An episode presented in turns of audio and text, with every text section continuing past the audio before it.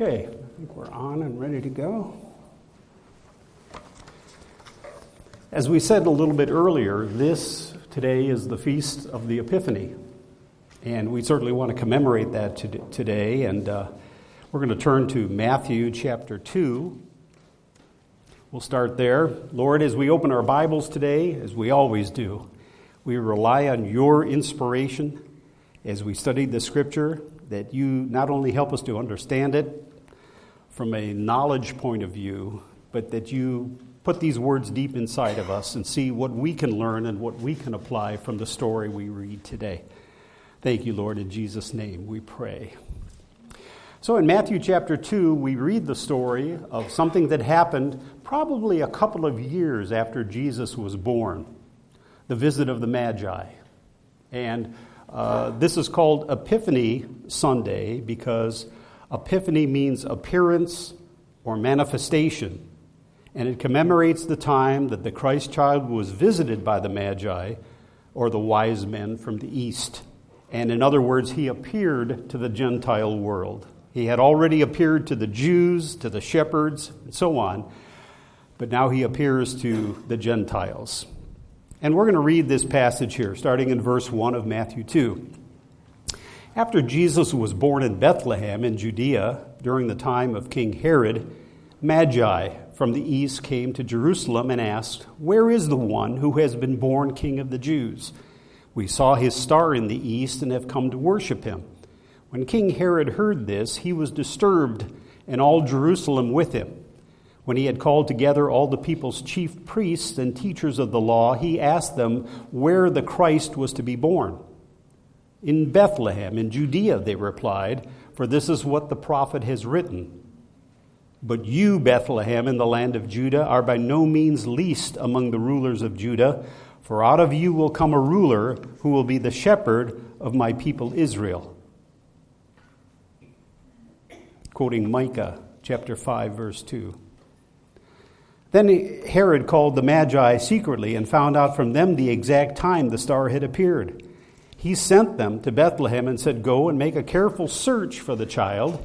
As soon as you find him, report to me so that, I too may go and worship him. And of course, we know that was really not his motive. After they had heard the king, they went on their way, and the star they had seen in the east went ahead of them until it stopped over the place where the child was. When they saw the star, they were overjoyed. On coming to the house, they saw the child with his mother Mary, and they bowed down and worshipped him. Then they opened their treasures and presented him with gifts of gold and of incense and of myrrh. And having been warned in a dream not to go back to Herod, they returned to their country by another route. When they had gone, an angel of the Lord appeared to Joseph in a dream. Get up, he said, take the child and, the, and his mother and escape to Egypt. Stay there until I tell you for Herod is going to search for the child to kill him. So he got up, took the child and his mother during the night, and left for Egypt, where he stayed until the death of Herod. And so was fulfilled what the Lord had said through the prophet Out of Egypt I called my son. When Herod realized that he had been outwitted by the Magi, he was furious, and he gave orders to kill all the boys in Bethlehem and its vicinity who were two years old and under, in accordance with the time he had learned from the Magi. Then what was said through the prophet Jeremiah was fulfilled. A voice is heard in Ramah, weeping and great mourning, Rachel weeping for her children and refusing to be comforted because they are no more.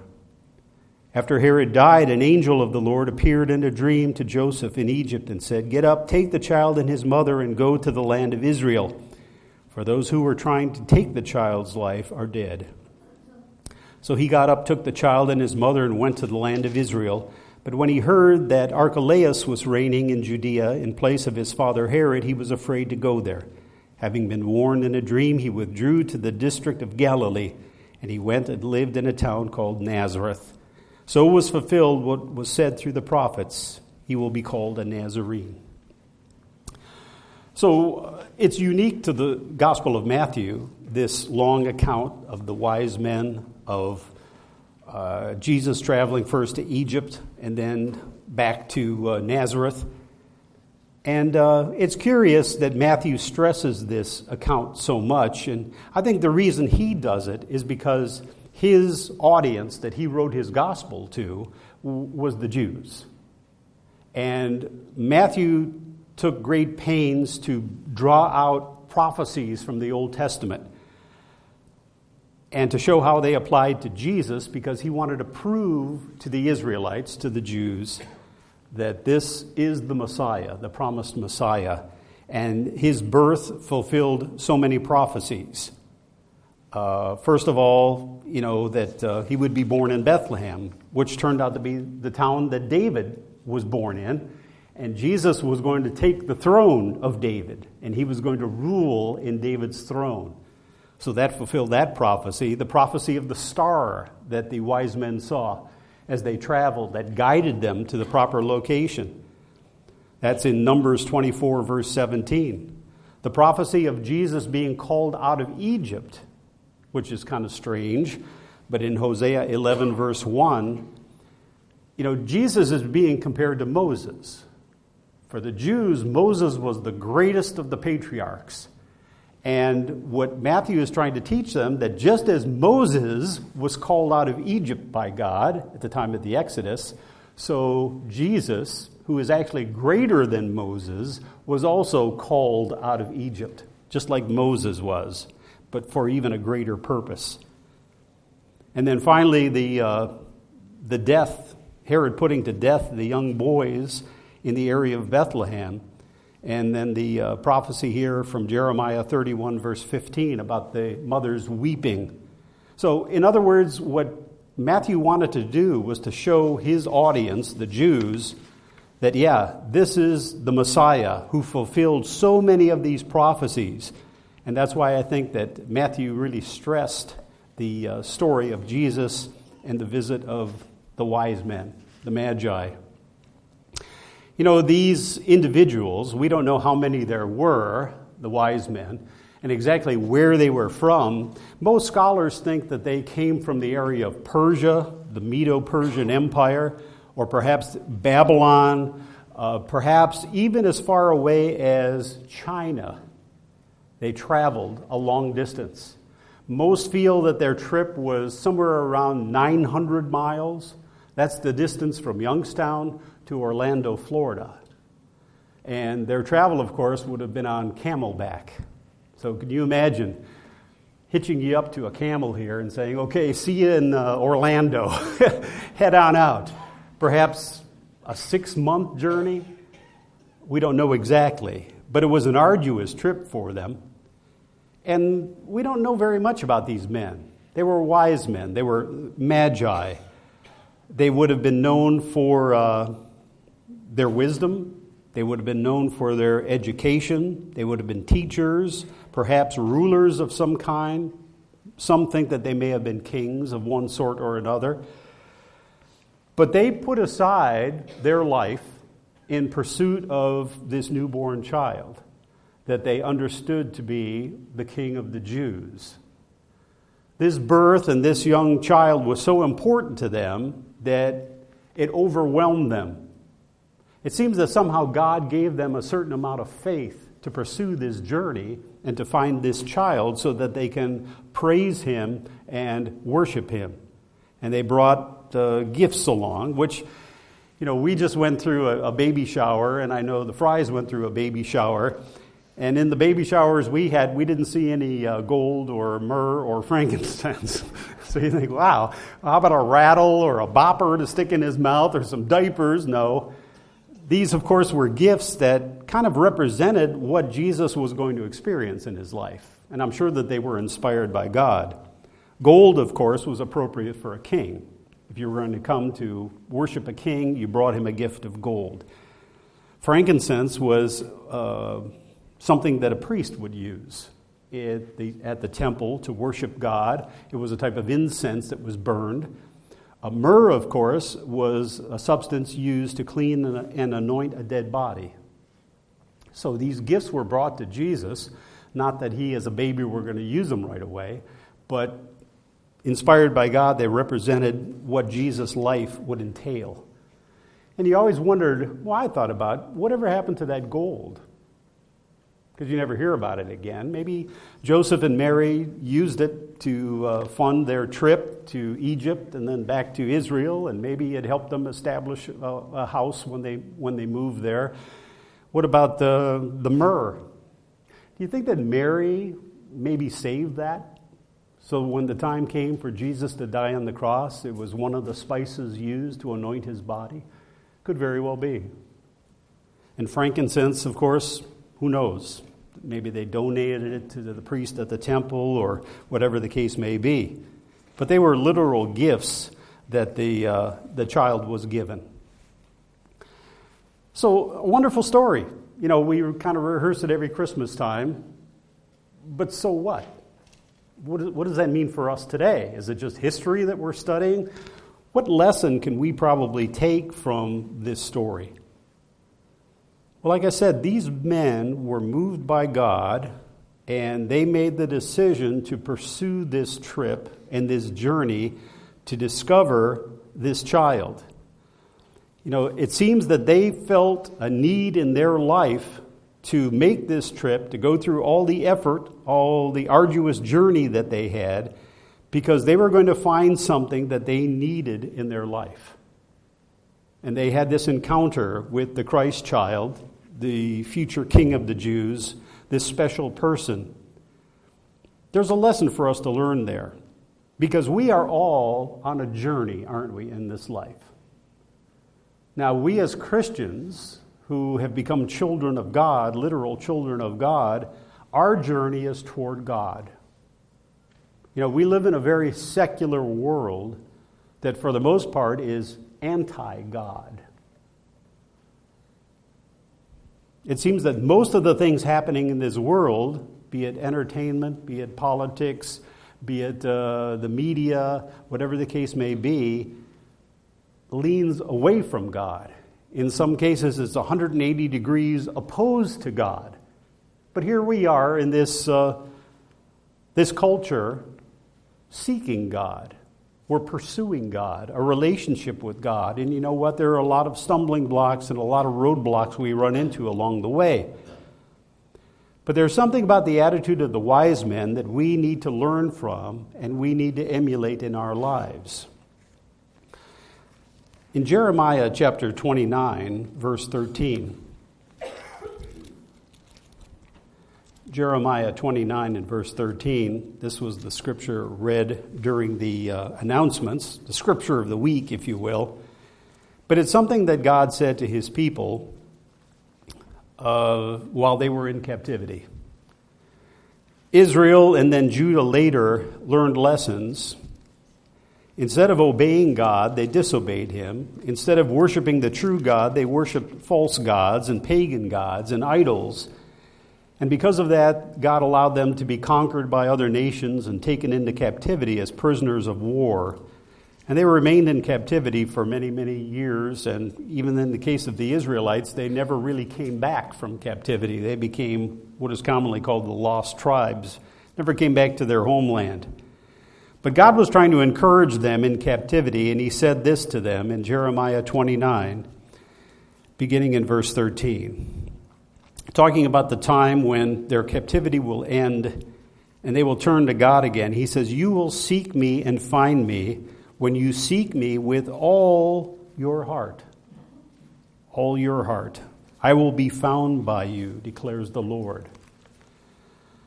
So there's something, I think, in the story of the wise men, considering the effort that they put forth, they were seeking this child with all their heart, with all the means that they had available to them. They were giving it their full effort.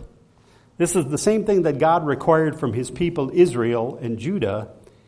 And I think it goes without saying that this is the effort that God requires from us. That we are to seek him with our whole heart. I wonder sometimes in my own life, and hopefully you, you consider the same things, as on a daily basis we are doing just that. Or if our relationship with God is kind of a casual thing, uh, a convenient thing. Do we worship God out of convenience and do we seek Him out of convenience or when we really need Him? And then, as uh, Pastor Dave mentioned earlier, when our prayers are not answered, we question whether God is really there, or if He cares anything about us, or if He's really involved in our life. We are told to seek God with all of our heart, and He will be there. Jesus said something very similar in Luke 11 and in verse 9. Luke 11, verse 9, speaking to his followers. To seek God takes effort on our part initially. God is there, He's available, He's always close by, but we must seek Him. We must put forth the effort, like the wise men did, to travel. Thankfully, we don't have to travel today because God is with us no matter where we are. But we have to take the initiative and seek Him. He says in Luke 11, beginning in verse 9 So I say to you, ask. Okay? You take the initiative, you take the first step when it comes to your relationship with God, and ask. And you know what? It will be given to you. Seek, and you will find. Knock, and the door will be open to you. For everyone who asks, who receives. He who seeks finds, and to him who knocks, the door will be opened. So you see, the responsibility is on our shoulders when it comes to God. We have to do the asking, we have to do the seeking, we have to do the knocking, and God will respond. If we don't do those things, how can we expect a relationship with God to grow and develop? So, what we need to do today is take a look at our personal lives and ask ourselves the question is God the most important thing to us? And if He is, are we giving Him our full effort? Our full effort.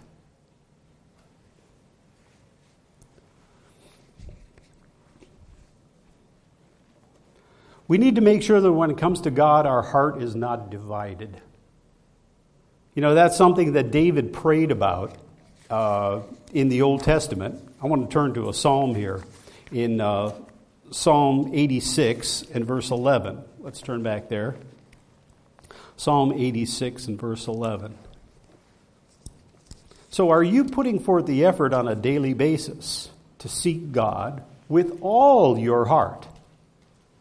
With a full heart focused on God, He is first and foremost in our life. He's the one who has to come before certainly any physical thing in our life. Remember, Jesus once taught that he has to come before even our kids, our loved ones on earth. He is more important than they are. Certainly, we consider our family members to be important. We would do anything for them. But what about God? Where does he fit in? Notice how David prayed here in Psalm 86, verse 11. He says, Teach me your ways, O Lord, and I will walk in your truth. Give me an undivided heart that I may fear your name. An undivided heart. You know, I think that the problem with a lot of Christians today is when it comes to God, we have a divided heart.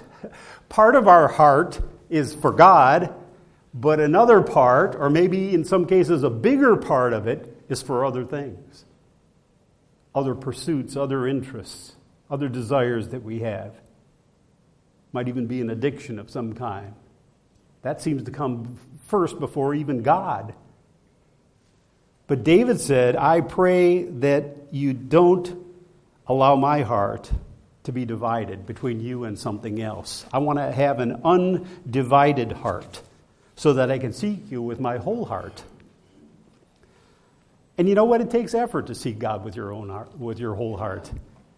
For God to come first in your life, you have to start putting aside other things and considering them to be of lesser importance. Or maybe in some cases, we're involved in certain things that we have to get out of totally if we're going to see God with our whole heart. And you know what? I can't speak for you, and you can't speak for me. You have to look into your own heart as I have to myself. And it's wonderful that we're here today. It's great. We're here to praise God. But are we doing it with our whole heart? Like I said, that's a question that only we can answer individually between ourselves and God. And if we're not worshiping God with our whole heart, we have to ask, seek, knock. If you're not willing to put forth quality time to seek the Lord, you will have very little, if any, spiritual strength and understanding coming from Him. Amen. And you know what? There are Christians that I know who struggle in their lives. You know, they come to church when, when things are just ideal, when, when things are perfect, when the weather is perfect, when they've gotten enough sleep, when there's nothing else on their calendar, they somehow find time for God occasionally. And there are other people I know who are at church on a regular basis. You can count on them being there, no matter what. You know, I try to make it a point to be here every week unless I'm really sick. I mean, if I have a fever, I'm not coming to church. Or if I'm in the hospital, I'm not coming to church. But you know what? Pretty much every other time, I'm here. Because I'm trying to show to God and to myself that I'm seeking Him with my whole heart. I mean, it has become a lifestyle for me to worship God, to participate in whatever the church is doing. You might say, well, yeah, you're the pastor, right? In spite of that, I've been in the church before I was a pastor, and I'm sure I'll be in the church after I'm a pastor. And I want to have the same heart for God, an, an undivided heart, where I see God with my whole heart. Amen. So, how's that going to look in your life? How do you see God with your whole heart? Well, let me give you three suggestions here on how to approach that as you look at your own life. The first step you have to do is you have to decide whom you intend to serve. We're told many times in the Bible that you can't serve God and something else. You can't be a bond slave to God and something else. I think it was Jesus who said God and mammon, money the pursuit of money, the pursuit of wealth. Those two don't go together. And you have to make a commitment. You have to make a commitment. If it's to God, then make your commitment to God.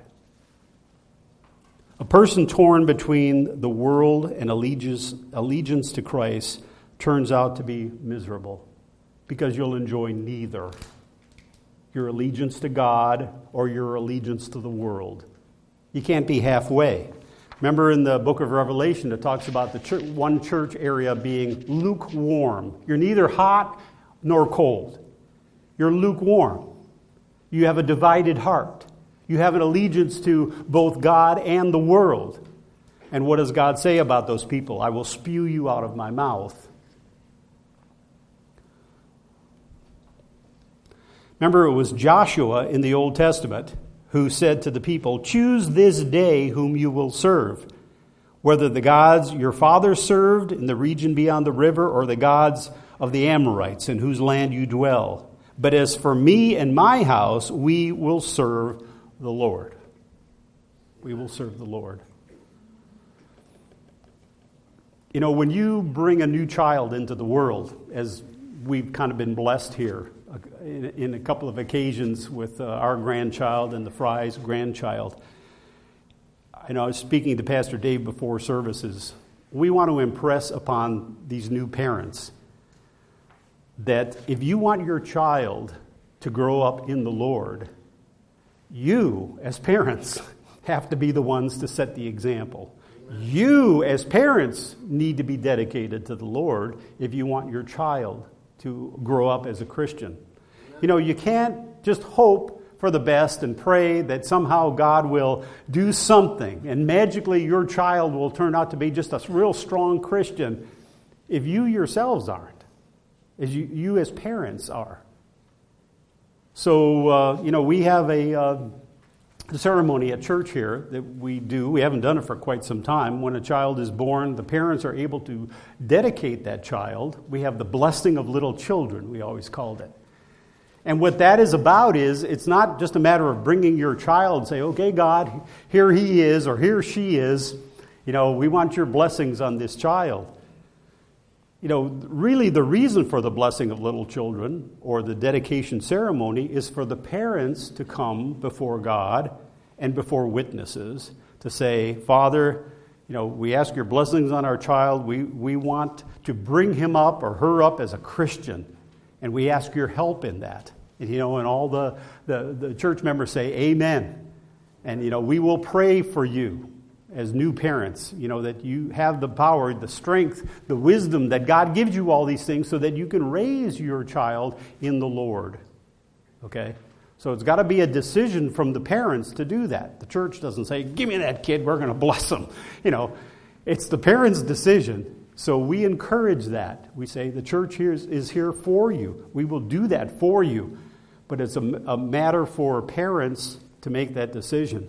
And you know what? Becoming a, parent is a shock because you realize it's not just husband and wife now, but there's another person that has magically appeared. You know, you have brought into existence a person that was not there before, a brand new person. You know, we're, we're created in the image of God, and I think one of the, the, the meanings of that is we have the ability to create. We can bring into existence a person that had never existed before, just like God did. Okay, now that that person's here, what happens next? Whoa, I never thought about that. You have the responsibility as a parent now to raise this child, and if you are a Christian, to raise them in the Lord. Because you want what's best for this kid. You want all the blessings of God and for them to live a good life where they're respectable and, uh, you know, citizens and, and uh, law abiding citizens. And God will help you with that. But you must first determine now that you're going to commit yourself to God in raising this kid, and God will be there with you. And you know, you, you got to do something because we live in a secular world that is anti God. And pretty soon, they're going to start running into interference in their life. And I remember we raised four kids, and we had a lot of difficulties, especially when they started school. You know, when they were real young, it was what their friends in the neighborhood told them. And we had to be there as parents to say, no, that's not true. That is not true. We're going to live God's way. This is a Christian home, and we're going to live to the best of our ability the way God tells us to live. And then when they get into school, there are other difficulties, especially when you have uh, people in authority, like some teachers, telling them contrary to what they've always, always believed about God, there is a God, and so on.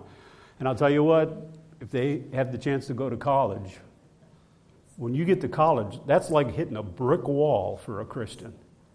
And if you're not prepared, if you don't have somebody to help you through that, we have so many kids that are raised in the church, and I'm not just talking about our congregation, but they reach that age and all of a sudden they're gone. And the next thing you know, they're telling their parents, Oh, I've decided to be an atheist. I don't believe in God anymore. Because they, they you know, are, are dealing with interference and roadblocks and stumbling blocks of all sorts and they're looked down upon and ridiculed and persecuted for being a Christian in those situations, they need help. They need parents who are strong in the faith. They need parents who are followers of Jesus Christ who guide them through those difficult times in life. So, yeah, it's a big responsibility being a parent. A lot bigger than I ever thought. But then when, when it happens to you, you got to make a decision. How am I going to raise my, my kid? It's not going to happen automatically, not by any means. But you need there, to be there to answer their questions, to pray with them, to start off when they're real little, like we did. My wife, every night when we put them to bed, she'd be reading them stories from the Bible, finding whatever helps you can so that they learn these things. So, the first thing you have to do to not have a divided heart is to make a decision for yourself. What's it going to be? You're going to go half God and half world? Well, it's not going to work. I'll tell you that in advance. Amen. You can't serve both God and mammon or God and anything else.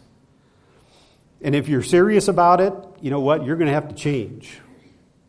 You're going to have to show God your dedication. That's one good thing about the blessing of little children ceremony. You're coming up in front of witnesses now. And you're saying to God, in front of all these witnesses, we're going to do our best to raise this child in the church and according to God's word, and, and God help us do that. And He will. He will. And, and just figure the next 18 years, that's your job. You're evangelizing. You're evangelizing your children. That's your mission field for now. And it's a lot harder than you, you give it credit for. But with God, all things are possible. So you need to be praying on a regular basis. Lord, help me. You need to be studying your word. Okay, if I'm going to teach my child how to live, I better find out first and foremost for myself what God expects of me. So I'm reading my Bible on a regular basis. I'm worshiping God because that's got to be a part of it on a regular basis, showing and reminding myself that God is number one. I'm here to praise Him. I'm here to, to worship Him with my giving. That's my life now. If I'm truly a child of God, so you take the initiative, you do the seeking. That's where it starts. And then God will back you up, He'll be there for you. And the second thing, after making that commitment, close the door to what divides your loyalty to God. What is it? Take an inventory, do a search in your life. What's keeping me from going to church on a regular basis? What's keeping me from praying to God? What's keeping me from studying His Word and all the other things that I should be doing? Close the door on what divides your loyalty. You know, there are stories about ancient warriors through history. Leader, you know, they, they go to a country to invade and kind of colonize it, and they sail up in a ship to the shore of this island or this country. And as soon as they all get off the ship, what does the, the, the leader do? He sets the ship on fire.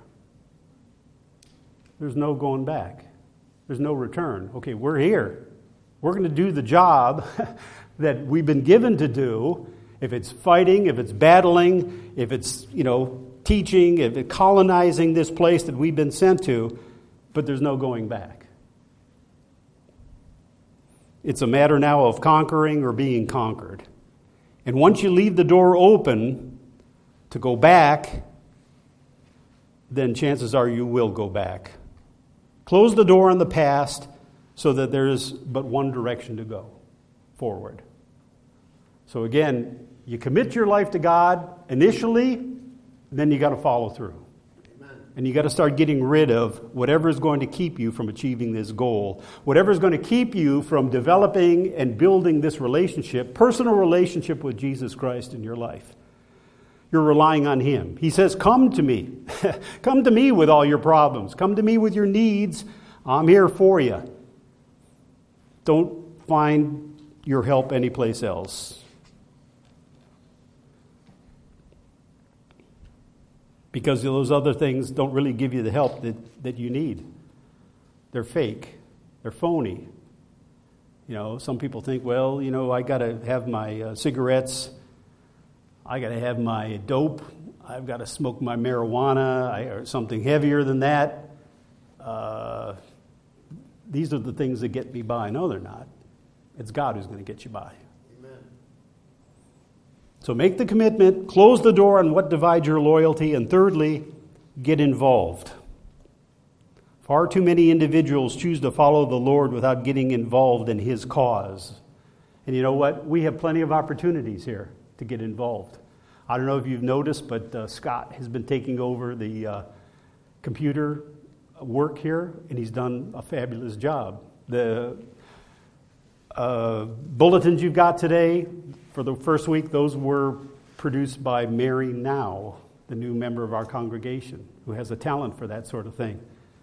And she's doing a great job. What do you want to get involved? What do you want to do? How do you want to get involved? If we don't have an area for you to get involved, tell me what your interests are. We'll create something new. We'll create a new ministry that you can start and we'll back you up and support you. But there are needs. Uh, we've got people here who are kind of overworked. So let me know what you want to get involved with. And you know what? The more you're involved, the more easy it's going to be for you to be committed. We need each other.